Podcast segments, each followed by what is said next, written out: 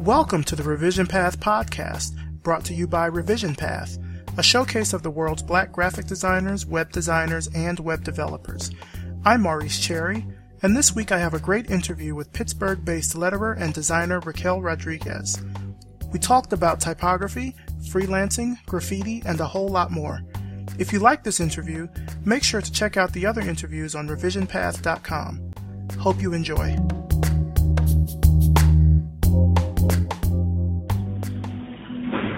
Okay, I'm sitting here with Raquel Rodriguez. Raquel, why don't you tell the Revision Path audience about yourself and what you do?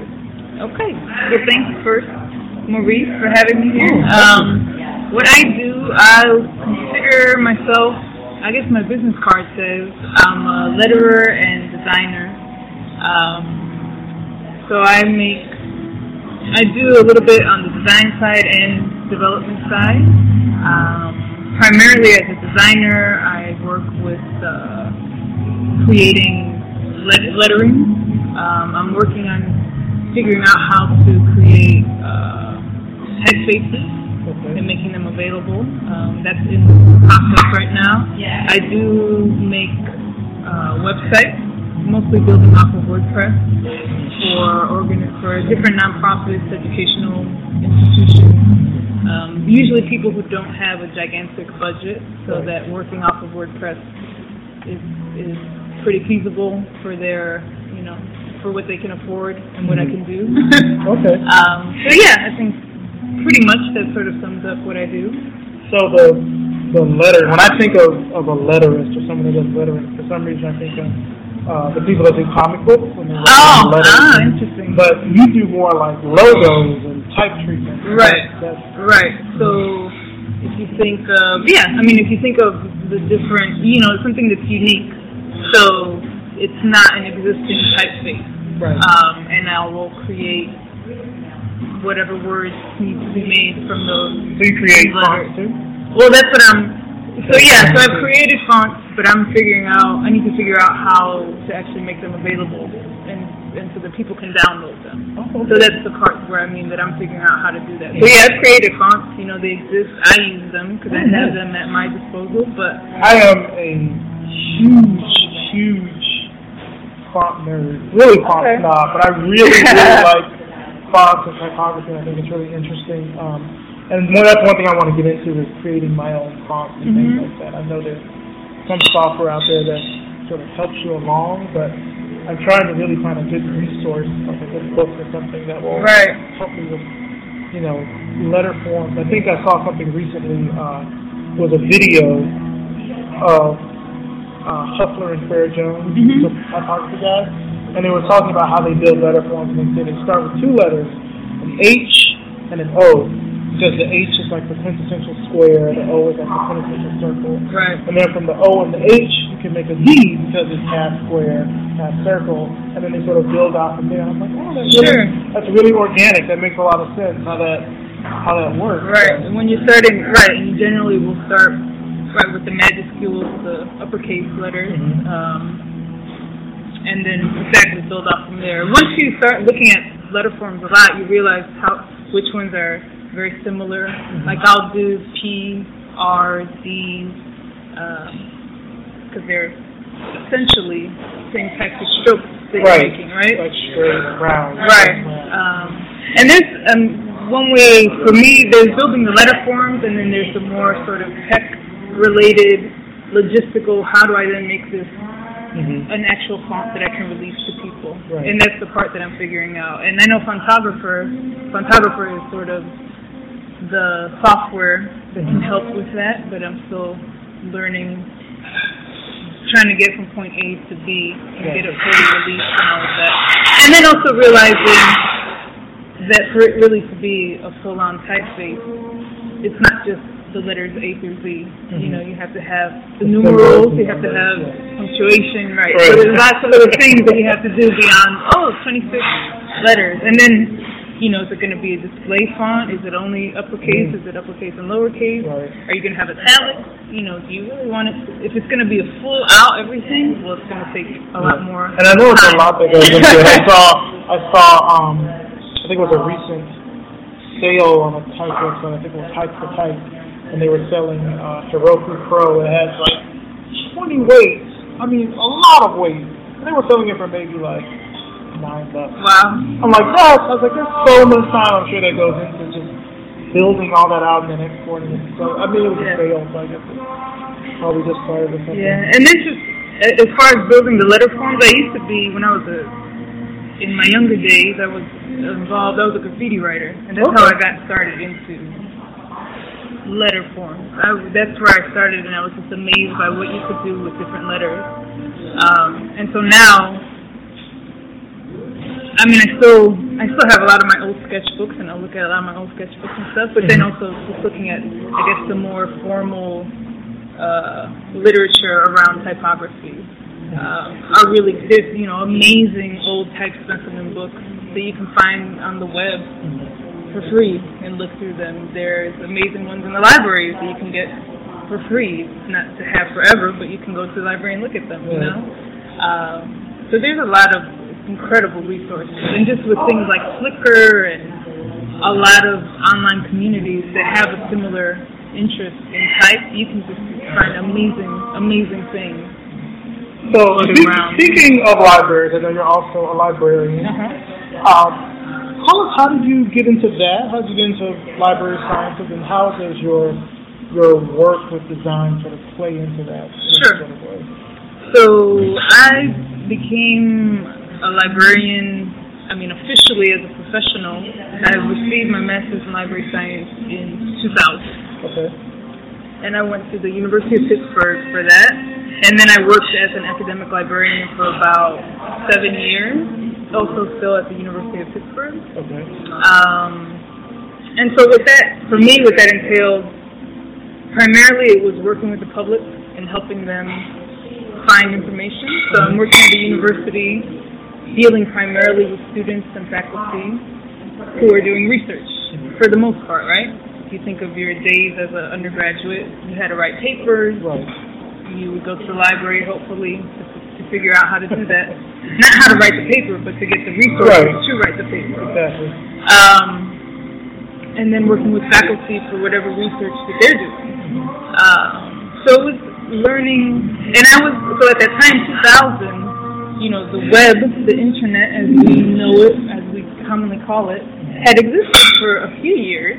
Not, you know, wasn't around for decades, obviously. And so online resources in libraries were sort of a burgeoning, um, I guess, we're, we're developing resources at that time. I remember being in, uh, and it's funny because I'll tell this to my cousin. I have a cousin now who goes to Carnegie Mellon, um, and it's so interesting talking to him about how he does his work with, uh, like when he used to research papers and how I was when I was in college, when I was in high school. You know, we still had the card catalog, right. and we had a computer, and you know, it was sort of they were just starting to do the computerized card catalog. Exactly. And in college, that's really when I feel like, because I was in college maybe 99, 2000, mm-hmm. and the shift started happening where it was a lot more. You're looking at stuff online, you're citing web pages and things right. like that along with you know books as well. But it was a good a good balance. It was interesting. It was really starting to shift. Right. And now there's a humongous shift. Mm-hmm. Now you can search you know thousands of journals at one time, which is amazing. It's an it's an amazing access to information, but then people are also dealing with incredible information overload.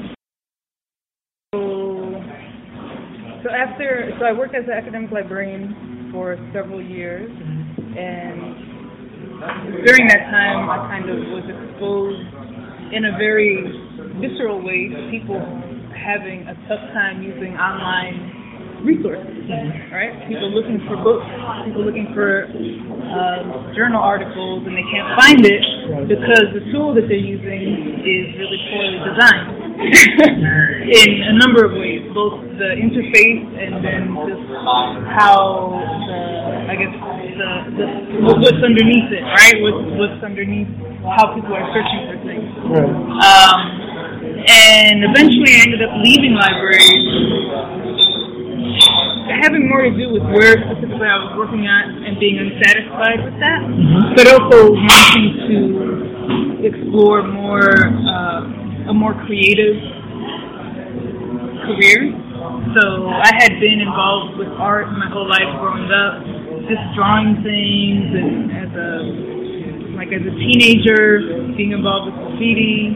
And then I dropped all of that when I went to college, mostly because I didn't know how you can make a career from doing something creative.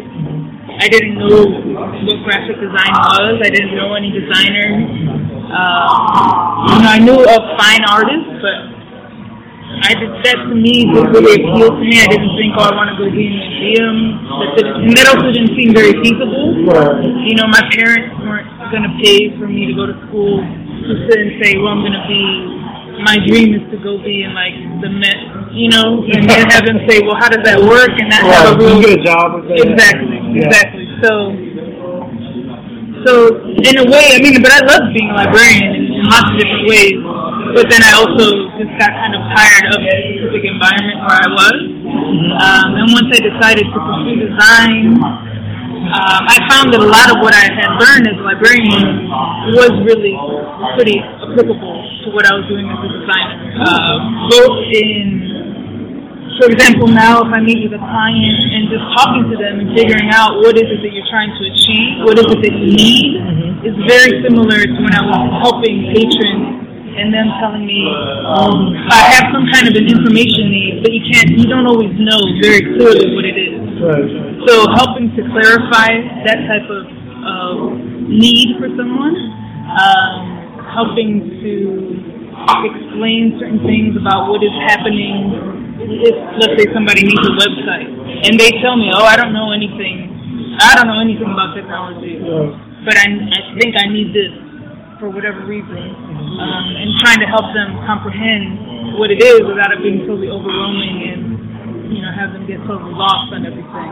Um, so uh, for, for a lot of different reasons, my training as librarian has been really helpful, and then also, especially making websites, understanding how to organize information. Okay. Doing the information architecture part is 100% what a librarian works with every day. so it's been great. It's, it's been applicable to what I want to do now, but it's still also allowing me to do something more creative than and and, and something that I can look at and say, look, I did this thing, I made this thing. That's great. For me, it's a really great feeling. yeah. So you also freelance. You do you do um, you mentioned before that you're a freelance yeah. artist or graphic artist or whatever. Yeah, freelance um. Yep.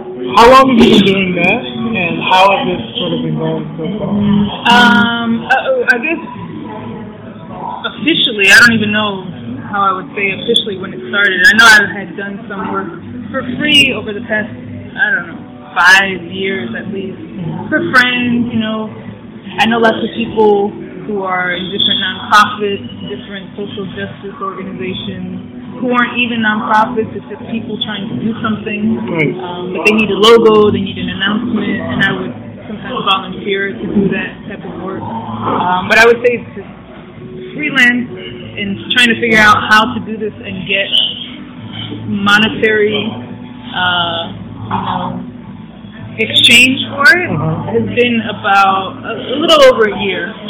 So about, I don't know, 12, 14, 15 months.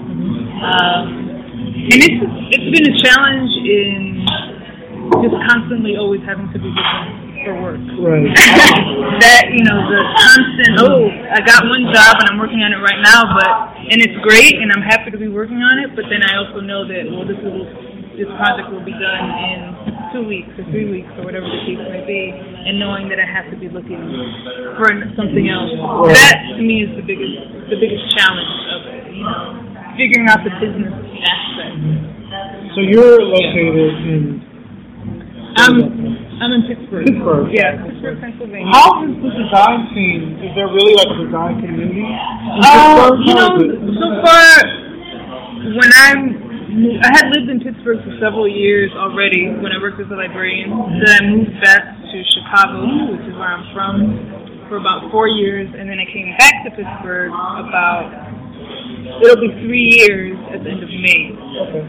Um, and I started, I got to know the community a little bit when I initially moved back. Mm-hmm. Um, I joined AIGA, the Pittsburgh chapter of AIGA, and I started to meet some of the designers that way. And then actually, they're quite nice. Like everyone was very nice mm-hmm. and welcoming. And right now, I'm a volunteer and I help with different events and things. Um, but that hasn't necessarily translated to to projects. Right. You know, so they've been everyone's been very nice in a lot of ways. And when I do have questions, I've asked more experienced designers who have been freelancers for longer periods of time, sort of just for advice about how to handle different projects or how to go about finding more projects. Mm-hmm. And people have been very responsive. But, yeah, that's, that's, thing, that's one thing really I, I also do design freelance. It's we're always eager to help each other out because we're all really in the same boat. Right. Um, there's not. It's, it's very rare that you'll find someone who's really sort of secretive about how they get business on the heat and really attract business. Because I think when all of us succeed, the whole industry gets better. Right. So there's a lot of, uh, and I found it worldwide really. Other entrepreneurs are really keen on helping each other out mm-hmm. to make sure that we're all growing and progressing together. Uh, so that's, I find that to be a really good thing. Talk to me about Chicago Public Service. What's that? Uh, Chicago Public Skills. Skills. Sorry. That's Chicago okay. No worries.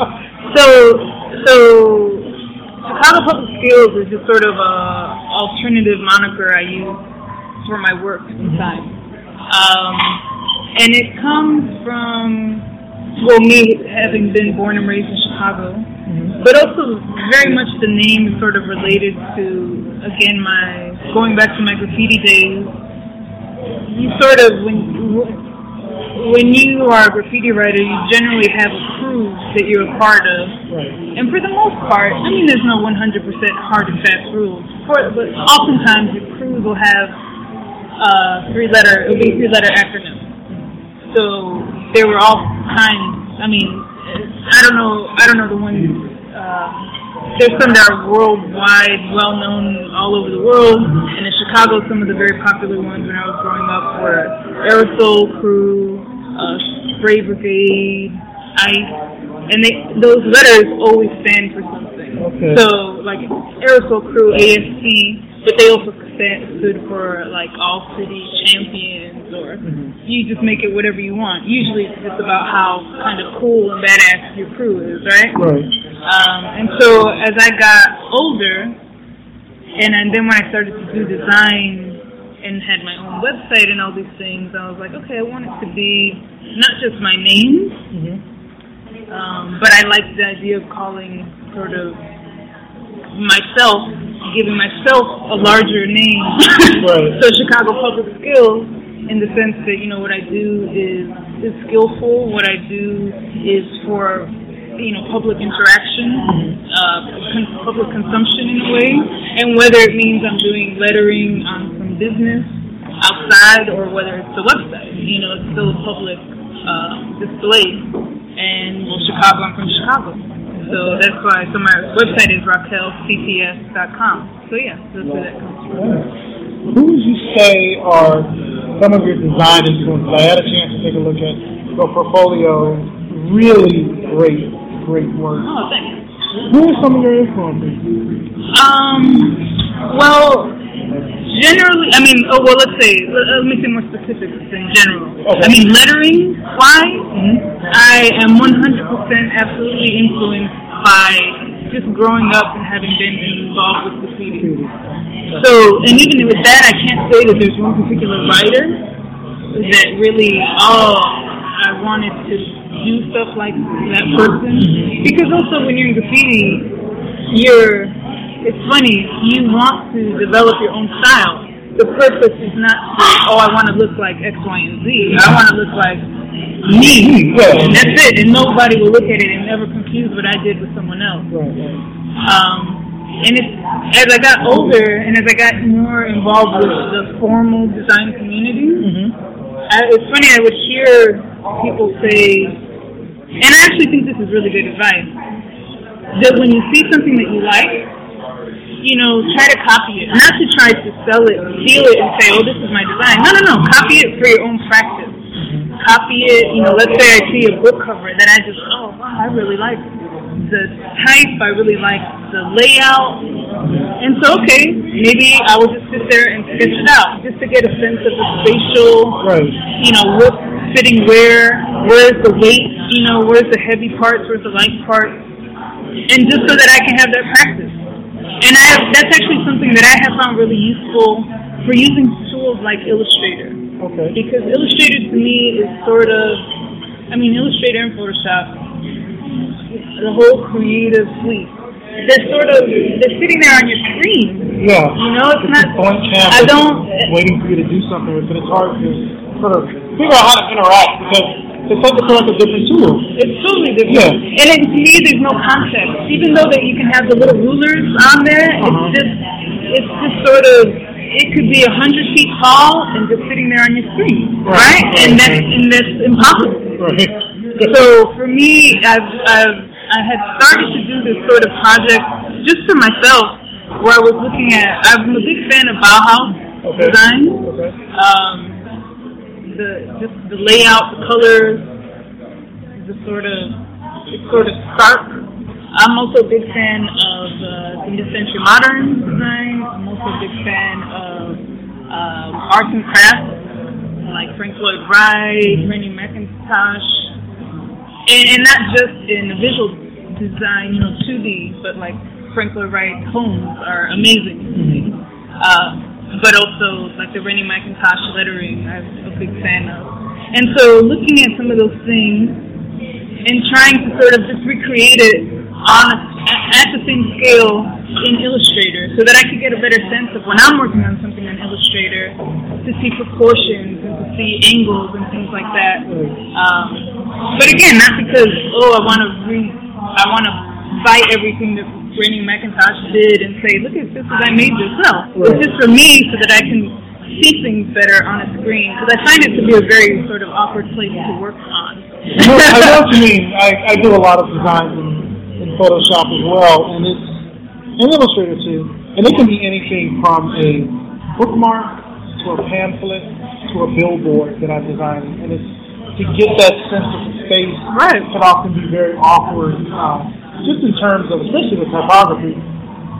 For, you know, kerning and tracking and making sure everything looks right and the spatial relation to other elements, it can be hard to see um, until you, I guess, see the finished product, and then you're like, oh, okay, well, that doesn't too bad. Right. So there might be some effects you try to um, accomplish or reproduce, and then you see the printed version, and you're like, oh, that's not what I thought it was going to be. Right. You know, so I totally, I totally. Yeah, so so the copying thing is something that I've started to do more, just to, and also just um, like very recently I started getting mo- much more heavily into lettering. So I've been looking at a lot of sort of older calligraphy books and uh, handwriting uh, primers, you know, how you're supposed to handwrite. Because also as we use computers more, I know my handwriting has gotten worse, significantly worse than when I was like in eighth grade. Um, so partially to help me write a way that I like again, but then also just like looking at the forms, you know, the strokes of what does what. So if I see some really nice old books about handwriting, I will look at them, I'll read them, and then I'll try to do those little exercises that they say again, so I can just feel like, so I can feel in my hand, oh, this is what that stroke feels like. Like to make this R, Right. this is what it feels like. I think that for me, it's really, it's very helpful. It's really important. It's, it's so interesting you mentioned that because I see a lot of interfaces now that are starting to include uh, signatures, like signing with your finger, and it's so it's a different experience trying to write something with your finger than trying to write with an instrument. Yeah. Um, totally. there, there's a local delivery place here, for example, that uses iPhones. And so you get the iPhone and then you tap your, you know, amount, tap the tip, and then you sign it with your finger. But it's like, yeah, yeah, yeah, yeah, yeah, yeah. like it looks like scribble, like, you know, a scribble or something. Because we don't write with our fingers. Right. so it's interesting that, you know, you, as one skill develops, another skill might start to atrophy. Sure. It's a really kind of interesting correlation. I do design work, and I have I probably do more design than develop now. Mm-hmm. So now I'm starting to learn Ruby, so I can get more back into my development route. Because I really sort of picked up design. I don't know, like just, I like stuff, but why do I like it? And thinking about why do I like it, and why do I like these forms and features, and what's Sure. what's the motif, what's the feeling in it, you know, that I'm trying to accomplish. I like I like a lot of mid-century design for that same reason. Um, I look at it and I can picture a certain um, atmosphere or a certain song. I use music a lot for Sure. when I'm designing to get an idea of okay, if I really want to do some nice inspired design, you know, I may listen to some Motown or. I may, you know, even listen to some I don't know, Buddy Holly you Yeah, yeah. anything that's right around in that same time frame to get an idea of, you know, what the what the design to get that sense of whimsy that comes with Sure. you know, sometimes doing design in that aspect. Um what would you what advice would you give to someone that's looking to start out with design? Say with what you do with lettering and things like that. What sort of advice would you give to someone starting out? Um, well, I guess uh, the advice for different parts, right? There's advice for your own specific, like practice, Mm-hmm. as far as um, what you do as a letterer. Do you want to, you know, do you want it to be lettering in the sense of like calligraphy, like a very sort of traditional calligraphy with with the 45 degree, you know, pen nib, and that's it. We want it to be something more uh, sort of new school. Like if you are going to try to look at things, I mean, you know, advertising has stolen from graffiti like everything. Oh, yeah. You know, you see everything is advertised on buses, and everything Mm-hmm. is advertised on sides of buildings where it's illegal if it's graffiti, but it's legal if someone is paying for that demonstration, right? Right. Um, but even also trying to take that style of lettering, that very specific style, um, and making it sort of presumably acceptable for advertising, right? Is that something do you want to focus on that, like this much more newer look? Um, do you want to focus on script lettering, you know, sort of fancy things with all kinds of flourishes and which I'm sort of all those things. I like all of stuff. So I try to do it all. But also just figuring out, you know, you have to practice. You have to literally do it all the time. Um, and not just when someone's paying you Yeah. you know and that's for me developing just in general as a designer was you know i have to do things not just when i have a job to do it um, and i like it but also just remembering that that's you're only really going to get better from doing it more and more um, You have to flex that muscle that in order to really be able to strengthen it, you have to really Sure, you have to use it. Yeah. Yeah, you have to use it. You have to develop it. Um, and then you and I were talking about this a little bit already. Just on a professional level, you know, networking really, and it sucks. Some people hate it. You know, some people are very sort of shy. And I can be. I um, some days I can be totally shy. Some days I can be a lot more outgoing. Um, but having that, you know, networking, try to look for meetups, try to look for, you know, tweet people. I kind of hate Twitter, but I use it because that's what people, there's a sort of expectation Right. around it. Um, I don't hate it, but I kind of, you know, I don't really like it. um, but you never know. If you see someone doing something that you like and you shoot them an email and just say, wow, I really like this. Do you have any advice? How did you start? Is there a book that you read? Um, last year I was at a conference, uh, Weapons of Mass Creation Okay. in in Ohio, and the guys from Friends of Type were there. And I just walked up to them. They were really nice. They were at a table. They had a table set up where they're sort of selling stuff, posters and whatnot. And I had this idea. It's like, oh, you're here. This other guy, Alonzo Felix, who's also a pretty awesome um, typographer and letterer. I just asked them to sign my sketchbook. I was like, can you draw me a letter? Uh, I said, I'm really into letters. and I think it'd be cool if you did this.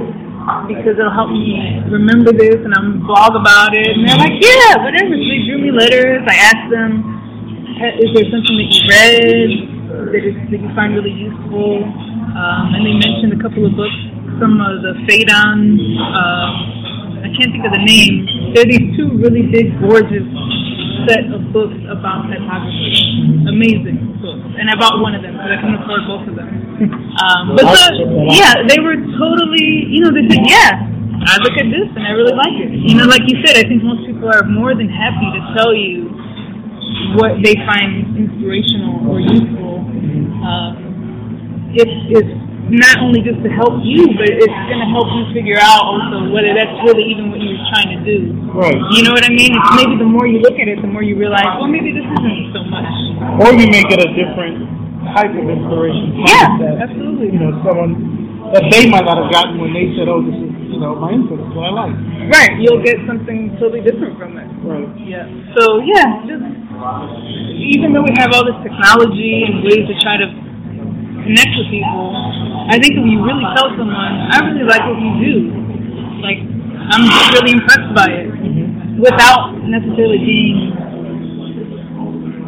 you know, sucking up too much. Right. But just say that, and hey, Yeah, maybe there's, there's, a, there's an interesting sort of popular, well, can be popular school of thought behind, you know, you give away what you know for free. Just, you know, share your knowledge because that helps entire community grow. sure. You know, there's not really any sense in keeping what you know just to yourself, unless it's some trade secret or something perhaps about your business. But, Right. you know, we're all out here designing and learning and the medium is growing and changing every day. So it helps if we're all learning sort of teaching each other, even if it's in, it's in small ways. Right. And even like you said, we were talking about this again earlier where it seems like more and more what what you know, a designer doesn't just design things anymore. You it, even if you are not if the responsibility isn't on you to ever have to code anything, mm-hmm. I think you are better served as a designer to at least have some concept of what's going on with code. Even if you don't ever have to touch it. Right. like if you It's know good to know whether or not your design is feasible enough Exactly. to be coded. Right. So yeah, absolutely. Right. So I think while on the one hand, you know, it can feel overwhelming. I know I felt it where I feel like, well, I want to learn about more more about programming and development, but not sure. Well, where do I start? Do I learn? Am I supposed to learn Ruby? Am I supposed to learn, Right. you know, Python? I don't even know why I would choose one thing over. The. You know what I mean? Like, Yeah, like which one is is better to sort of start out with? right. All these sort of questions. It can be totally overwhelming. I would say PHP. okay. Uh, but I think that, you know, because a lot of those sort of strongly typed languages, you'll find that once you learn one, the others start to become easier because Right. they, they build on the same level. They're all built on, on structured programming. So there are certain concepts in one that sort of apply to all of them. Right. The language might be a little different. Sure. The concept is still the same. If you think about it sort of algorithmically, it becomes a little easier to grasp it if you've got one language kind of kind of under your belt. Sure. Yep. That, yeah, I definitely have heard that too. If, if there's one space in the world that you could design for, what would that space be and what would you do? Um, what do you mean one space? Like you mean Like it could be however I want to find however space? any and it could be a city, it could be your house, it could be anything. Oh wow. That I should just design But you want to just put your your thumbprint on like this is mine. I did that. You know what? Sometimes I really wish um, the public transportation in Pittsburgh could be redesigned, and if I could do that, because I I don't drive, I don't have a car. Mhm. I myself do not have a car, um, and I feel like public transportation in certain cities, and I think Pittsburgh is one of them. There's sort of this like you know you it's not cool to ride the bus because that means you're either broke or you have a car, right? Okay, is Atlanta like this also? Absolutely. Um, and in Pittsburgh, primarily just buses. They don't have trains. They have one train that's kind of weird, and I don't even know who uses it. but there is a real sort of, I think, just just lack of understanding of why people use the bus. Mm-hmm. And I think if even just the rudimentary research were done by the port authority around why people use it, around the problems that they, the current riders, that what they have, Mhm. and that can help you, uh, you know, do an amazing redesign, an amazing redesign of the service itself. Let's not even talk about aesthetics. Let's just talk about how people use it, how people access it, where it gets people to and from. You know, and I think that can make a humongous, a huge impact in a city's vibrancy. Mm-hmm. And I think it gets really easily overlooked because there's a sort of assumption that the people, the primary users of a bus service, are not sort of who a city cares about anyway. Right. Um, and even more so right now in Pittsburgh because it's had this growing reputation over the past couple of years. It's been called, you know, the most livable city in the country. Um, but it's also the city that has the highest rate of poverty among working age African Americans across Oh, the wow. country. So how can it be the most livable city yet have this very, very specific counterpoint to it, right?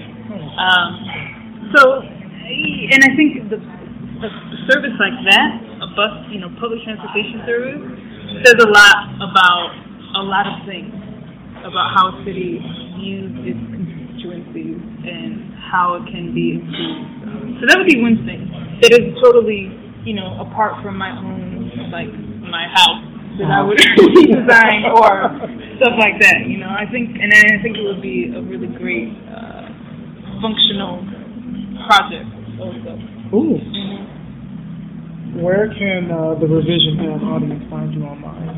Oh, so my website is Raquel CPS, and that's R A Q U E L CPS dot com.